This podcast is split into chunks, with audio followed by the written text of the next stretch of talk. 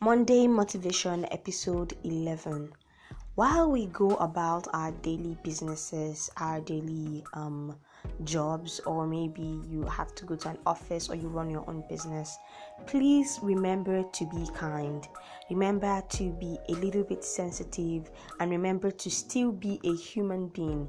So you talk to fellow co workers with love and respect. You talk to you know your staff with love and respect. You talk to your boss with love and respect. Just generally strive to be a good person, even though it can be very chaotic on Monday and you're all grumpy and stuff. Make an effort to be kind and smile, and you just see your day be better. Have a fantastic week.